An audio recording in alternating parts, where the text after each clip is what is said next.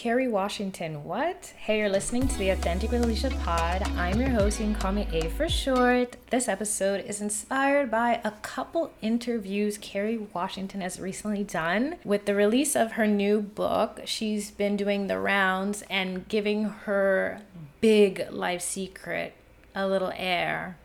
And if you guys don't know, I'm going to share that she didn't know until what, a year ago that she was actually the child of artificial insemination and the donor is not her father or at least not the man that she's been raised to believe is her father for four decades. What's so beautiful about this story is that she still looks at that man as her dad although she still has a longing to get to know who her real dad is without any sort of trail or way of finding out or knowing. Back in the day they didn't really have the option to retrieve or figure out and trace back who the donor was. So she may never know, who knows. But what's so interesting about this and how it'll relate to your authentic journey is this idea of knowing. She spoke of knowing that something didn't quite fit right in her life, as if there was a piece missing. And when her parents came to her because she was supposed to go on a show where they reveal her DNA and genetic makeup to let her know, that's when she realized, ah, oh, it all makes sense.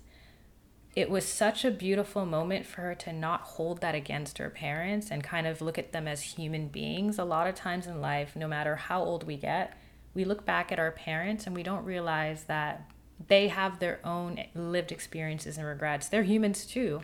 And they do things sometimes thinking the best for us, but they're not us. Her being able to detach from perhaps wanting to know earlier in life and just being happy to know now and still claiming her dad as her dad, but having a father out there is the epitome of not even just forgiveness, but taking in what is. Sometimes authenticity is sitting with the moment, no matter how jarring it is, no matter how unreal and surreal it can feel sometimes. It's just realizing that to be real in this moment, you have to really sit down with the nitty gritty of the facts, and that's what it is. And you can still decide and discern for yourself without being disillusioned hey, this is how I'm going to choose to view things. I may have a father out there, but this is still my dad, and he's been there. And having that choice, but holding space for the truth, is a carrier of love. It is the essence of growth. You know, I always say two things can be true, right? Something else that was super profound about this revelation, and I hope this helps you along your authentic way, is realizing that her parents didn't tell a single soul, not a family member, not a friend, no one until she was about to do this DNA test. And she realized that they were holding on to a huge secret, a whole lot of shame. So, a lot of times growing up, when she experienced shame through her mother's eyes and she internalized, it wasn't coming from a place of her mom not loving her or being necessarily ashamed of her as much as ashamed of the secret of conception.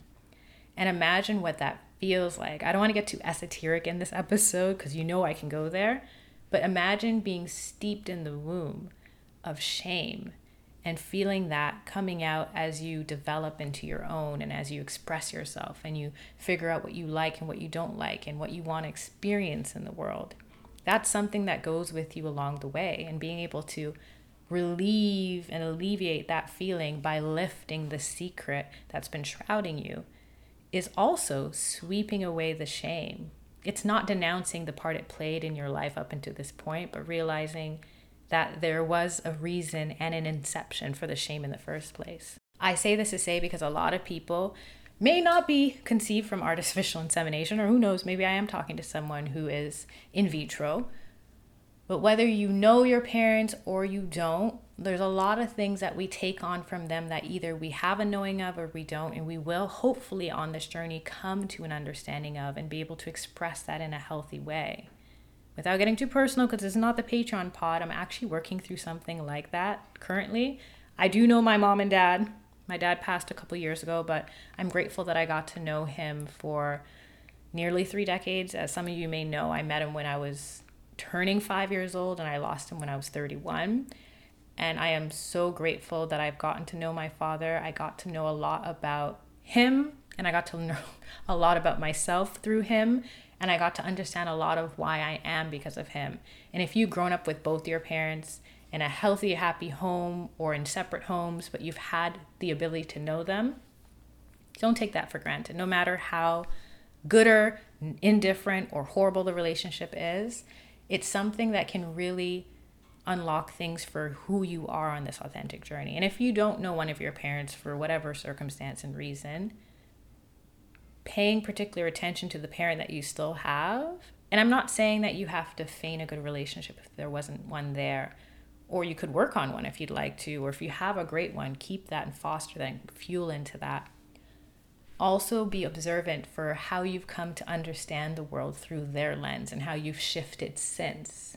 A lot of times we're raised to think one thing about society and the people in it based on our parents' experiences, and then we come to our own knowing based on our own or other adults that have shown us different angles and aspects.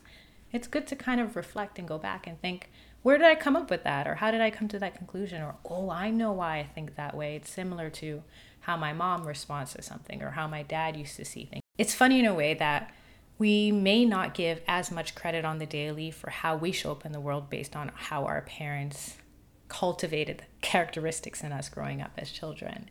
But there's so many elements to who we are that come up every single day based on the little things that we did with our families back back in the day. So I hope something I said resonated with you, gives you a moment of pause to reflect on yourself and your life. Maybe there's something that you're harboring or something you hold dear to you that your parents have done for you and just take that moment to appreciate it for what it is good, bad, or indifferent. So until next week, stay blessed, stay authentic.